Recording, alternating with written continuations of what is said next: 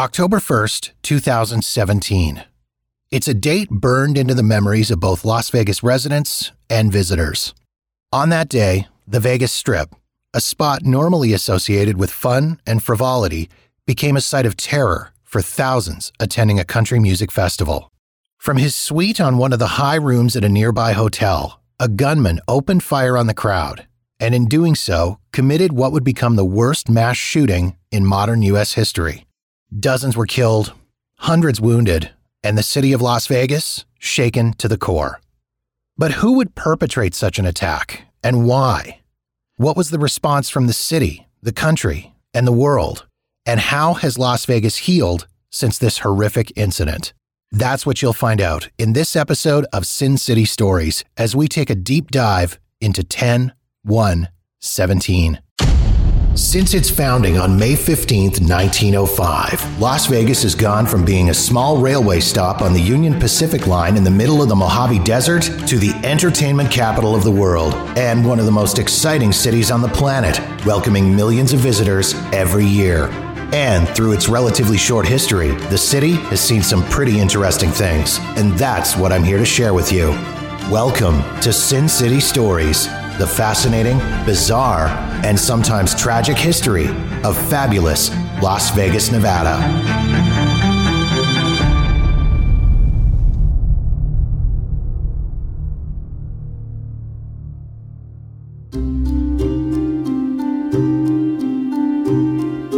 Stephen Paddock arrived at the Mandalay Bay in Las Vegas late afternoon on September 25th after making the 70-mile drive from his home in Mesquite, Nevada, just north of the city. He checked into the suite he'd reserved, room 32-135, and booked the connecting room under his girlfriend's name for later in the week. After eating in one of the restaurants, he moved his car from self-park to the valet, where a bellman helped him bring several bags up to the room. Designated as a high roller, thanks to his extensive play and frequency of visit, Paddock received VIP treatment. Accompanied by the bellman, he was able to use a service elevator, normally designated for staff only, to take his luggage up to his suite. That evening, Paddock made the drive from Las Vegas back to Mesquite, where he stayed until the following day.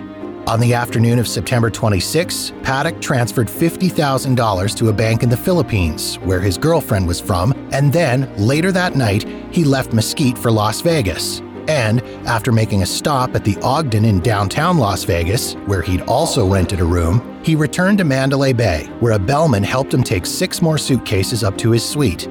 Just before 11:30 that night, Paddock headed downstairs to the Mandalay Bay's High Roller Video Poker Room, where he played until around 7:15 the following morning. At around 4 p.m. on September 27th, Paddock ordered room service. Then, a few short hours later, at around 8:15 p.m., he left the Mandalay Bay, once again made a short stop at the Ogden, and then drove back home to Mesquite, arriving in the town at around 10 p.m., where he once again spent the night. The next day, on the afternoon of September 28th, he transferred another $50,000 to the bank in the Philippines, purchased a rifle from a gun store in Mesquite, and following a stop at a local shooting range, headed back to Las Vegas, going straight to the Mandalay Bay, arriving at around 9:45 p.m. Once again, a bellman helped him take more luggage to his suite, 2 suitcases this time, and by 10:20 p.m., Paddock was back in the casino playing video poker. At around 5:45 a.m. on the morning of September 29th, Paddock stopped gambling and went up to his room. That afternoon, he checked into the connecting room, room 32-134. Late that night, he ordered room service to that room, and then, a couple of hours later, at around 1 a.m., he made the drive to Mesquite, returning to Vegas just before 6 a.m. the following morning. At some point after 12:15 p.m. on September 30th, Paddock placed Do Not Disturb signs on the doors of both rooms he was occupying. Then, several hours later, he made what would be his final drive out to Mesquite, arriving at his home at around 9 p.m. At around 2 a.m. on the morning of October 1st, Paddock left Mesquite, arriving back at the Mandalay Bay just after 3 a.m. From 3:30 to 7:30 a.m., Paddock walked around the casino and gambled, after which he went back up to his room. Later that day at around 12:25 p.m., Paddock again moved his car from the self-park garage where he'd left it to the valet. Shortly thereafter, he was seen getting on the elevator with 2 more suitcases and a third bag hanging from the handle of one of the cases. Once he arrived back in his rooms, Paddock once again ordered room service, which was delivered at around 1:30 p.m. According to hotel security, over an approximately 5-hour period, from 2:25 p.m. to 7:40 p.m., the doors on the two rooms Paddock was occupying were manipulated multiple times. They were opened and closed several times, and the deadbolt locks were engaged and disengaged repeatedly. An hour later, a series of events began to unfold, leading up to one of the greatest tragedies to ever occur in Las Vegas, and indeed, the United States. At 8:40 p.m., a so-called hot SOS alarm is generated from room 32129 in the Mandalay Bay, just down the hall from the two rooms occupied by Stephen Paddock. This type of alarm occurs when a room door is left open for a long period of time and signals to security that there may be an issue. Roughly 45 minutes later, at 9:18 p.m., security officer Jesus Campos is assigned 5 hot SOS calls, including the one for room 32129, which Campos checks last. At 9:36 p.m., the deadbolt for room 32135, the suite occupied by Stephen Paddock, is engaged.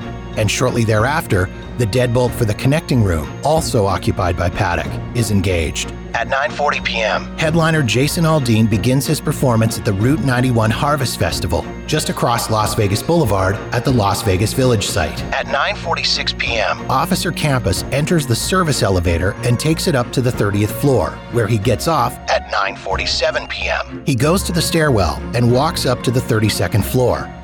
Oddly, Campos discovers he can't access that floor from the stairwell. The door is barricaded. Campos takes the stairs up one floor to the 33rd floor, where he walks down the hallway and takes the guest elevator down to the 32nd floor.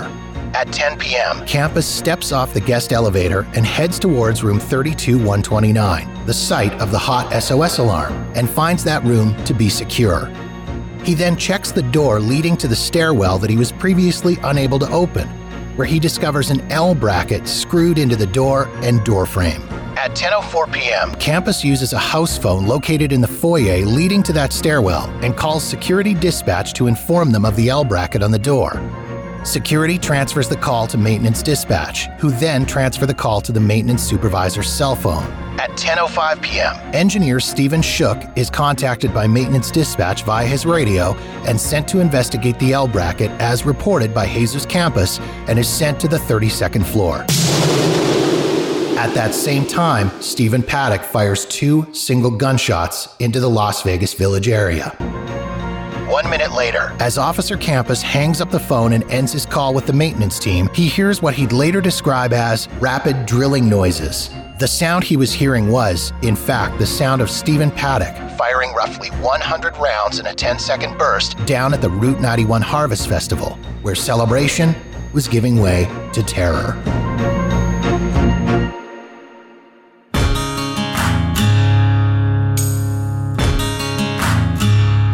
The headline on a July 17, 2014 media release from Live Nation Entertainment blared, "Inaugural Route 91 Harvest Takes Root Among the Neon as First Country Music Festival Ever to Launch in Las Vegas." The very first edition of Route 91 Harvest, a 3-day country music event to be held on the lot across from the Luxor, later known as Las Vegas Village, featured a star-studded lineup, including the likes of Jason Aldean, Miranda Lambert, Blake Shelton, Dierks Bentley, Brantley Gilbert, and many others.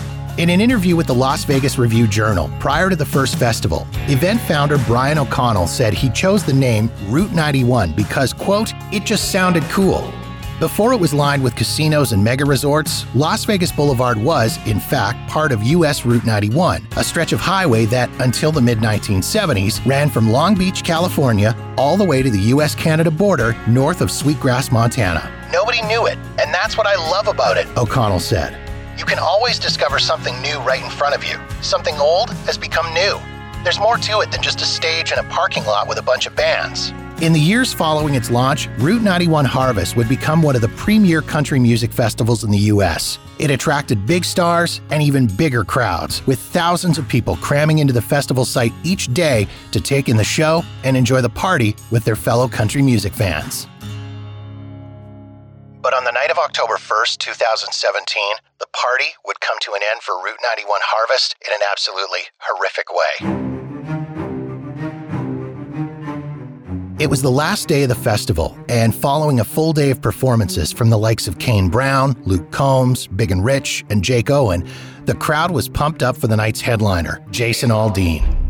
It was 10:05 p.m. Aldean was just a few songs into his set and had just started singing his hit, When She Says Baby, when a long series of very fast pops was heard, lasting almost 10 seconds. Aldean stopped singing and was rushed off the stage. Initially, there was confusion. Although some believed it was gunfire, others thought the noise was firecrackers being set off by people in the audience or the end of festival fireworks, and nobody was sure where the noise was coming from. A few people got down on the ground, and others slowly started to make their way out of the stage area to avoid being caught in a mad rush. 30 seconds later, when the noise started again, there was no question. Somebody was shooting. And that was when all hell broke loose.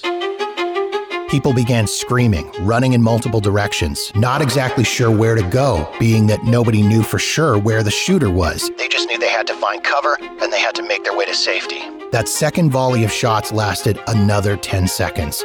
It was 10 more seconds of terror as people got down on the ground, hoping to protect themselves and others from the bullets that were flying. When there was finally a pause in the shooting, people stood up and started to run again, trying to make their way away from the scene. But just 17 seconds later, more gunfire began raining down, the ground around them thudding with bullets. At that point, panicked festival goers began flooding Las Vegas's 911 system. Dispatchers reported dozens of calls holding as they sent out the word to first responders. It's an active shooter. In the same way that festival goers didn't know exactly where the gunfire was coming from, there was also confusion among security officers as well. Armed security from Mandalay Bay headed outside in search of a shooter in the vicinity. However, the first police units to arrive at the scene immediately came under fire, with one officer being shot and wounded while others scrambled to take cover behind their vehicles. As 911 dispatchers were receiving more calls with unconfirmed reports of multiple shooters at other hotels in the area, including the Tropicana and Luxor, warnings began coming over police radios. Be aware, it's automatic fire. Fully automatic fire from an elevated position. Take cover. As more first responders arrived, they assisted in trying to get concert goers to cover and administer first aid to those who'd been hit, all while gunfire continued to rain around them. At one point during the chaos, a group of about 300 people broke through the fences at Las Vegas's McCarran International Airport, about a mile east of the concert. They'd run there in search of safety and help. Initially, airport authorities thought the people crashing the fence were attackers, but instead, they found victims. Shot, bleeding, and hysterical. Those people were moved to secure locations on airport property where they could be given assistance and medical attention, all while air traffic control diverted multiple flights away from the airport to prevent people on the tarmac from being injured by aircraft and to take away the risk that the shooter may begin firing at planes flying past. Meanwhile, back at the Las Vegas Village site, as quickly as it had started, the shooting came to a stop.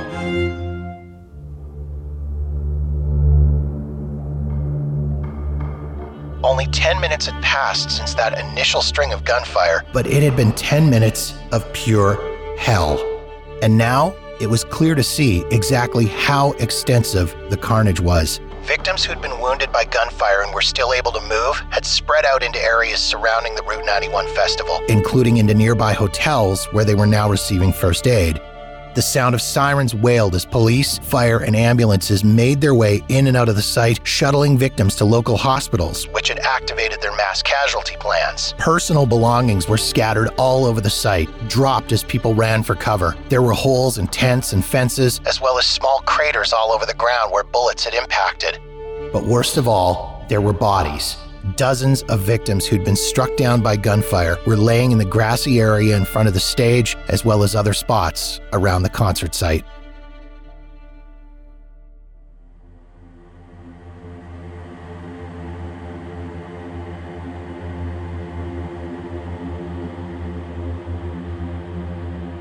After security officer Jesus Campos finished his call with maintenance, he turned and began to walk towards the central elevators.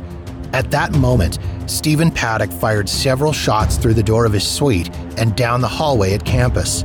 Campos was struck in the leg by bullet fragments and took cover in the alcove between rooms 32124 and 32122.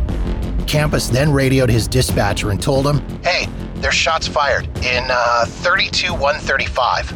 At that same moment, maintenance engineer Stephen Schuck was on his way to the 32nd floor to check on the L bracket that had been attached to the door and door frame providing access to the stairwell. At 10:07 p.m., within a 1-minute span, Paddock fires almost 300 rounds into the crowd at Route 91. 95 rounds, then 100 rounds, then 94 more rounds with short breaks between the bursts of gunfire. At 10:08 p.m., Paddock fires several times at large fuel tanks located on the property at McCarran International Airport, missing 5 times and striking the tanks 3 times. He then returns to firing on the Route 91 festival site, unleashing an undetermined number of rounds. At 10:10 p.m., Schuck arrives on the 32nd floor and begins making his way from the central elevators towards the wing where the barricaded door was located, which was the same wing as Paddock's suite. As he walked, Schuck heard what he believed to be a jackhammer sound in the distance. He quickly realized that what he was hearing was gunfire. And when it stopped, security officer Campos, who was still in the alcove by a pair of room doors, yelled at Schuck to take cover. Schuck ducked into the alcove between rooms 32117 and 32119. And as he did so, Paddock fired more rounds through his suite door down the hallway. The shots missed, and Schuck attempted to access room 32117 using his master keycard, only to find the deadbolt engaged. At that point, Schuck radioed maintenance control. Shannon, call the police. Someone's firing a rifle on the 32nd floor down the hallway. At 10:11 p.m., 2 officers from the Metro Las Vegas Police Department arrived at the central elevator area of the 31st floor and began walking down the hallway towards the 100 wing of the Mandalay Bay. At that time, Paddock fired another 80 to 100 rounds into the Route 91 festival site, shortly followed by another 95 rounds. At 10:12 p.m., 2 armed Mandalay Bay security officers exited the guest elevator on the 32nd floor and went to the central elevators. Paddock fires another 80 to 90 rounds into the Las Vegas Village. He follows that up shortly with an unknown amount of gunfire. A Mandalay Bay security officer on the floor below advises over his radio. We can hear rapid fire above us. We're on the 31st floor. We can hear it above us. Between 10:13 p.m. and 10:15 p.m., Paddock fires at the Route 91 festival again. 3 separate volleys of gunfire, an unknown number of rounds. At 10:16 p.m., 2 Las Vegas Metro police officers enter the stairwell on the 31st floor along with Mandalay Bay security officers. At 10:18 p.m., the heat detection indicator from Paddock's suite, room 32135, detected no further readings from inside the room. Almost 20 minutes later, at 10:41 p.m., a strike team makes its way up the stairs from the 30th floor. The team makes entry and clears the 31st floor of the hotel. At 10:56 p.m., the strike team re-enters the stairwell and heads up to the 32nd floor. 1 minute later, a canine sergeant and SWAT officer manually breach the door that had been barricaded by the L bracket. At 11:20 p.m., the strike team conducted an explosive breach into room 32135 and made entry, where they discovered Stephen Paddock dead from an apparent self-inflicted gunshot wound to the head. At 11:26 p.m., the strike team makes a second explosive breach from inside room 32135 to room 32134 via the connecting doors. After searching that room, the strike teams declare the area safe and secure the scene so that officers can begin their investigation.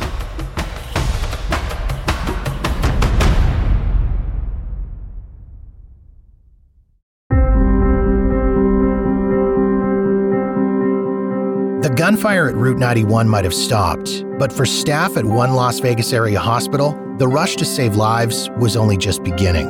Sunrise Medical Center, the largest hospital in the city, located just east of the Las Vegas Strip, had rehearsed for things like this before, but they were about to be forced to put those plans into action.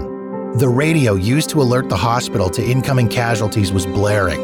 Doctors on duty struggled to understand exactly what was being said when they heard, "Prepare for a mass casualty incident." Dr. Kevin Menes, an ER doctor, was on duty that night. When word of exactly what had happened began to break, Menes sprung into action, ordering supplies in preparation for the arrival of patients. Admin staff began running through phone lists, calling in anyone they could get. And nurses cleared the ER and opened curtains to all the trauma bays. Initially, Dr. Menes wasn't sure how many victims they'd see at sunrise. 50? 100? 500? He'd soon have his answer. The wounded arrived in waves. The first victims began arriving 1 or 2 at a time. brought in by police cars, by rideshare drivers, taxis, and even private vehicles loaded into the backs of pickup trucks and minivans. Then, the ambulances began arriving, abandoning protocol and loading upwards of 5 or 6 people at a time, all with varying degrees of injury, ranging from green tags, the walking wounded who were stable and could be managed with pain medication and water, to yellow tags, those seriously injured victims who could be stabilized, to red tags, the most gravely injured, those on the brink of death who may only have minutes to live. In most cases, doctors only had seconds to assess each patient as they arrived. In a 40-minute span, Dr. Menes saw about 150 patients, 1/3 of which were red tags. Dr. Menes had started out in the ambulance bay of the hospital, assessing patients as they were being unloaded. But as victim numbers began to increase and things were stacking up inside the hospital, Menes shifted his attention to the ER. All he saw was blood. Patients were scattered everywhere. Green tags were sitting on chairs and wheelchairs with arms and legs draped over desks and counters as nurses and doctors warned them to keep their wounds elevated. Transporters were attempting to put as many patients into trauma bays as possible, built to hold only one red tag at a time. Some bays held upwards of 6 people. Victims kept coming, patients kept crashing, and doctors kept working to save lives. Operating rooms were full as surgeons rushed to repair gunshot wounds. However, to completely repair one patient's injuries might mean having another patient bleed out and die. So surgeons did the bare minimum. Find the hole, stop the bleeding, seal the incision with a sponge, and move on to the next victim. There was no time for staples or stitches. In the trauma ICU, doctors did only the briefest of exams. Neurosurgeons leaned down and shined a small flashlight in their eyes. If their pupils were fixed, wide, and black, there was little they could do. They'd test for pain stimulus by jabbing a key under the patient's fingernail or pressing the notch of the patient's eye sockets. If there was a reaction, those victims took priority in the OR. Those who couldn't be saved, or were already lost by the time they arrived at sunrise, were sent to a makeshift morgue in a gastrointestinal lab adjacent to the operating rooms. Inside, FBI staff and forensics agents were working, trying to identify victims by their fingerprints, as most had arrived without any sort of ID. Once they were identified, doctors would make those painful phone calls to families. The cycle of assessment, intubation, stabilization, surgery, crashing, and reviving would repeat itself for several hours into the early morning of October 2nd. Finally, at around 4 a.m., the ER began to slow. Red tags had been moved in and out of the OR. Almost every yellow tag had been stabilized, and as the morning shift of ER doctors began to arrive, they treated the green tag patients who remained. On an average day, Sunrise Medical Center's ER treats 300 people. On a busy day, that number might surge up to 350. But on October 1st, the heroes in that same ER treated 199 patients in a span of just 6 hours.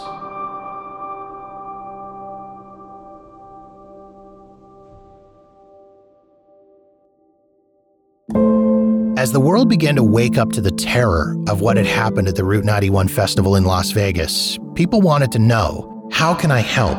A city believed to be more spectacle than substance, more entertainment than empathy, better known for sin and excess than kindness and caring, completely changed the world's view in less than 24 hours following the worst mass shooting in modern U.S. history. This tragedy was the catalyst to an outpouring of support, the likes of which Las Vegas had never seen before. People stood in line for upwards of 6 hours waiting to donate blood and plasma for use by victims who were still in hospital. Food and water donations piled up outside evacuation centers and hospitals. Online fundraisers quickly reached and exceeded their goals, with one victim's fund hitting $4.2 million.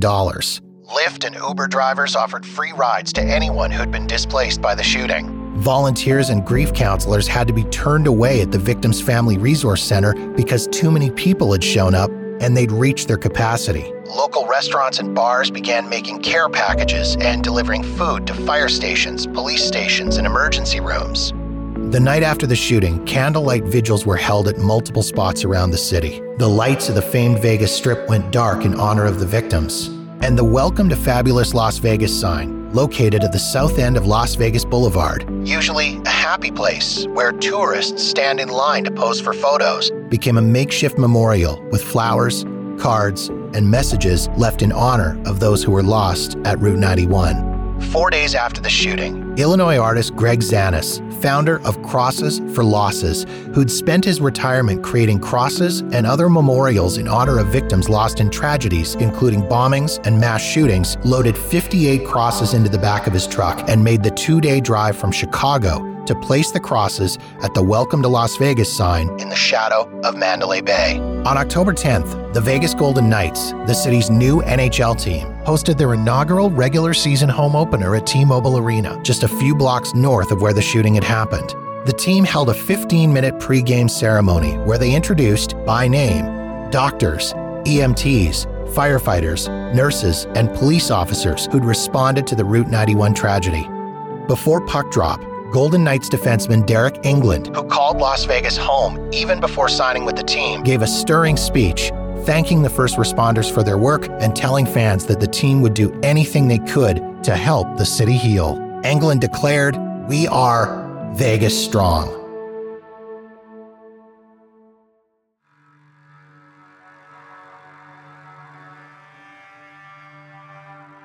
As the city of Las Vegas began to heal and come to grips with the tragedy they'd endured, people wanted to know, why?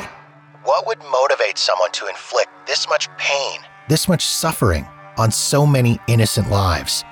It was a question that the Las Vegas Metropolitan Police Department and the FBI wanted to answer, and doing so would take time. Stephen Paddock was a retired, antisocial, twice-divorced man who'd made his money from real estate. He'd owned large properties in several states, including apartment complexes, and had, at one time, operated a real estate business with his brother. After he retired, Paddock took up gambling. Video poker was his game, and he was good at it. He knew how to read pay tables and figure out which machines would pay off. IRS records show he'd played and won millions of dollars over the years, hence his status as a high roller at Mandalay Bay and several other casinos across the U.S. According to investigators, Paddock had no criminal history at all. He had had zero interaction with law enforcement, not even a traffic stop. His only real experience with the legal system had been a lawsuit he'd filed against the Cosmopolitan Hotel in Las Vegas following a slip and fall, a case which was tossed from court in 2014.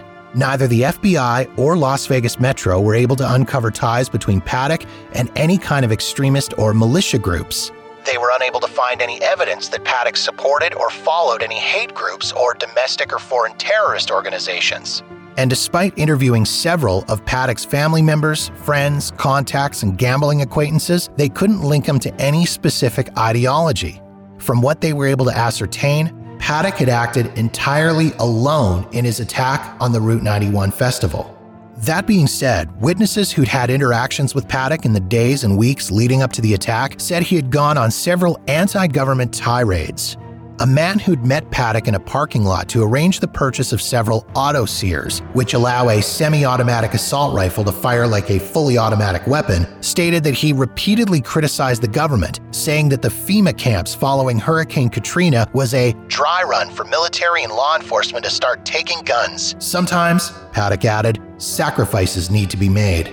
Detectives had also spoken with a woman who overheard what she believed to be a conversation between Paddock and another man while out for dinner on September 28th, just days before the shooting. According to the witness, the two were discussing the standoffs at Waco and Ruby Ridge and were angry about the ATF and the federal government in general. After hitting a brick wall on that avenue, investigators turned their attention to Stephen Paddock's financial situation. Could the attack have been the act of a man desperate to escape impending financial collapse? The simple answer? No. A financial analysis did find that Paddock's bank accounts, of which he had 14, had seen a large drop in value between September 2015 and September 2017, from just under $2.1 million to $530,000. Most of that decline had happened in 2017. Paddock had paid off $600,000 in gambling debt to casinos, over $130,000 to credit card companies, and $13,000 to the IRS. Paddock had also made almost $95,000 in firearms and gun-related purchases. Another dead end in searching for a motive. That's not to say, however, that their investigation wasn't eye-opening. Authorities did discover several chilling facts. Paddock owned several guns, which isn't all that unusual. From 1982 through to the fall of 2016, he purchased 29 firearms, including handguns, shotguns, and one rifle. However, in the 12 months leading up to the shooting, Paddock had bought more than 55 firearms, mostly rifles. He'd also bought more than 100 firearm-related items, such as scopes, ammunition, and bump stocks. As an aside, all the weapons, ammunition, and accessories that Stephen Paddock had purchased were purchased legally at gun stores throughout Nevada, Utah, California, and Texas. Background checks would have been performed for those purchases, and Paddock passed every one of them. In looking at Paddock's internet search history, it appeared to investigators that he began considering the idea of a mass shooting in the spring of 2017. In May of that year, he searched terms like Summer Concerts 2017 and Biggest Open-Air Concert Venues in USA. In early September, he searched Las Vegas High-Rise Condos Rent and Life is Beautiful Expected Attendance. Side note, for the uninitiated, Life is Beautiful is another large-scale outdoor music festival held annually in downtown Las Vegas. In 2017, that festival was running from September 22nd to 24th, the week before Route 91. During the course of their investigation, authorities had discovered that Paddock had rented a room at the Ogden, a multi-level condo complex in downtown Las Vegas that overlooks the site of Life is Beautiful. Paddock checked into the Ogden on September 17th and, according to security footage, exhibited behavior which was similar to his time at Mandalay Bay. He moved a large amount of luggage between his car and his room, and he gambled extensively at several downtown casinos. Paddock had also done online searches about outdoor festivals and venues in other cities, including Boston's Fenway Park and La Jolla, California. He had even booked rooms at a hotel adjacent to the Lollapalooza Festival in Chicago in August 2017. Other internet searches by Paddock included terms like SWAT weapons, SWAT Las Vegas, and do police use explosives? Inside Paddock's room at Mandalay Bay, authorities found what could only be described as an arsenal. 24 different firearms were scattered around the room, along with thousands of rounds of ammunition, some loose, some in clips and magazines. There were also power tools, laptop computers, binoculars, cell phones, spotting scopes, a small sledgehammer, and multiple duffel bags and suitcases. There was a piece of paper on a table which appeared to contain handwritten trajectories, bullet drop calculations, and shot distances. Investigators also discovered that Paddock had wired up several small surveillance cameras so that he could be alerted to anyone approaching his room. There were cameras attached to the peepholes on the doors of both rooms, as well as a camera hidden on a room service cart in the hallway outside room 32135. Paddock was monitoring the cameras on a laptop computer, and it's believed that this was how he knew to fire through the room door at security officer Jesus Campos and maintenance engineer Stephen Schuck. After searching Paddock's room and cataloging evidence, authorities turned their attention to his car, which was parked in the valet garage at Mandalay Bay. In it, they found more ammunition, including several loaded magazines for both AR-10 and AR-15 style rifles, as well as several pounds of ammonium nitrate, an explosive precursor, and 50 pounds of tamarite, a product that's used to create explosive rifle targets. But the one thing that authorities were never able to find throughout their entire investigation, even after digging through every aspect of Stephen Paddock's life, following up on 2,000 leads, watching 22,000 hours of video, and reviewing 252,000 images, was a motive.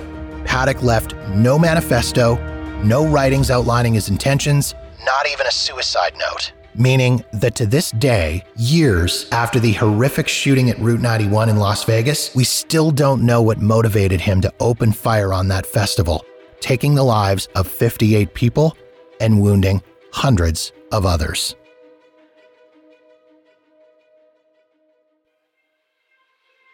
Although the scars of the tragedy of October 1st remain, there has been some healing for the city of Las Vegas, and the victims have been honored in a variety of ways. The Las Vegas Community Healing Garden, located in the Arts District near downtown Las Vegas, was erected just days following the shooting. It was built by volunteers as a place of remembrance for those affected by October 1st. The garden features 58 trees of life, donated by longtime Vegas headliners and residents, Siegfried and Roy, as well as a remembrance wall with pictures, flowers, and other offerings from the community to signify their condolences.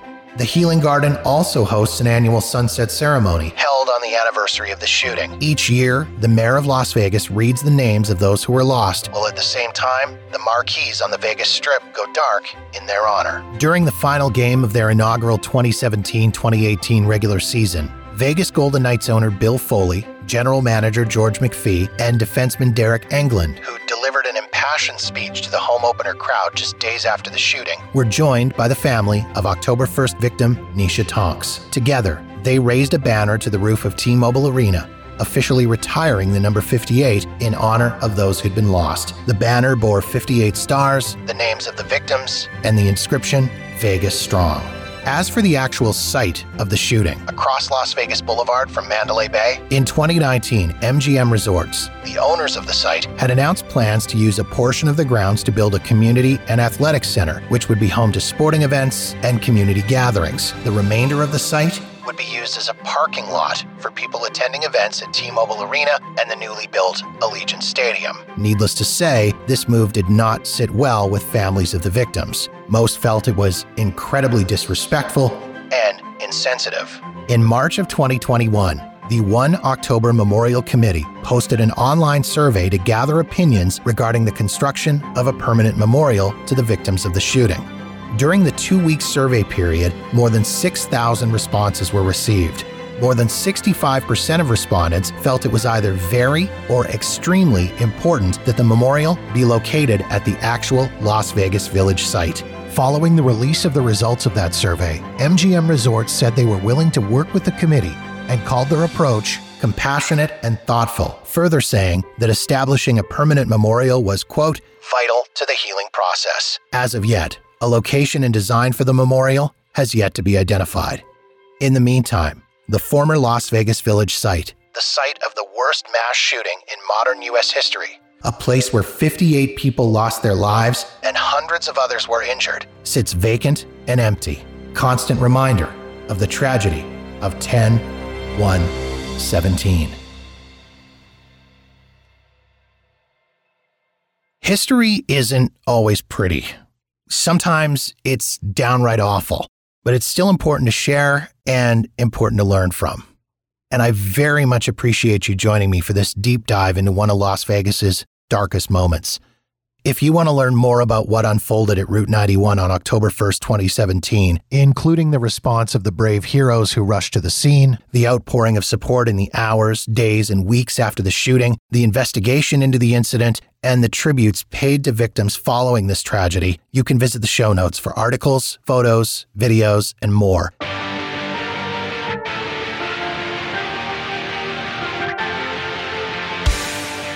For more of Las Vegas's fascinating, bizarre, and sometimes tragic history, follow Sin City Stories on Twitter, Facebook, and Instagram at SCStoriesPod.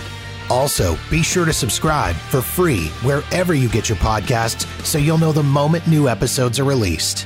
Sin City Stories is written, researched, and hosted by Jeff Walker and is a production of Walker New Media, online at walkernewmedia.com.